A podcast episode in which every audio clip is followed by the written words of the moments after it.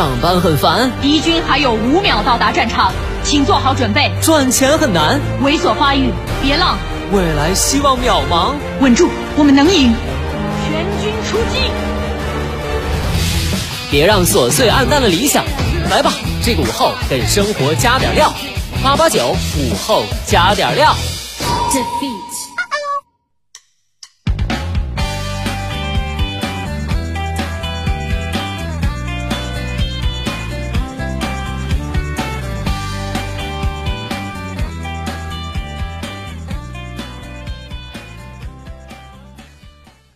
收音前的你还好吗？欢迎收听午后加点料，我是海鹏。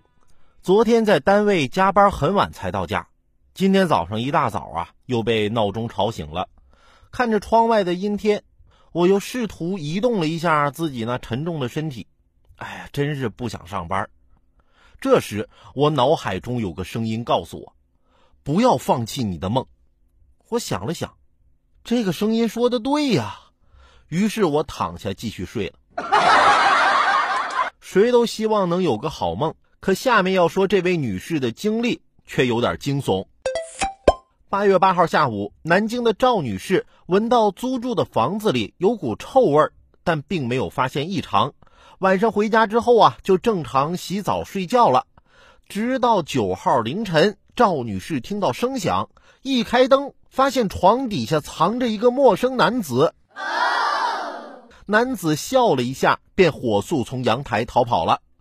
更可怕的是，当天下午，男子竟然又潜入赵女士家中，被赵女士和男友当场擒获。该男子称，进屋是为了找可能租住在这里的前女友。至于如何溜进屋，男子表示，赵女士家是电子密码锁，他曾看到其他房客按密码入室，便按照生日年份推测出完整密码。已经多次入室，最终男子因非法进入他人住宅被行政拘留七日。自己家里按理说是感觉最安全的地方了，竟然上演了如同惊悚片一样的情节。你找你前女友，你在门外等着不行啊？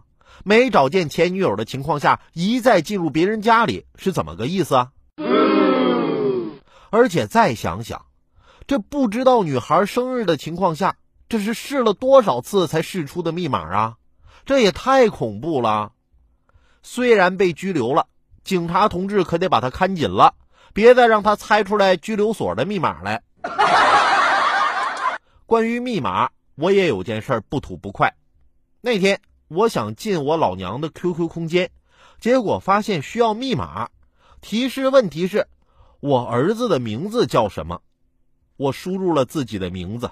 什么全名、小名都输入了一遍，结果还是显示密码错误。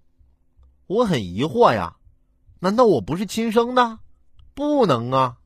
想来想去，我恍然大悟，然后就给我老爹打了个电话：“喂，爸，咱家最近是养狗了吗？叫什么名字啊？”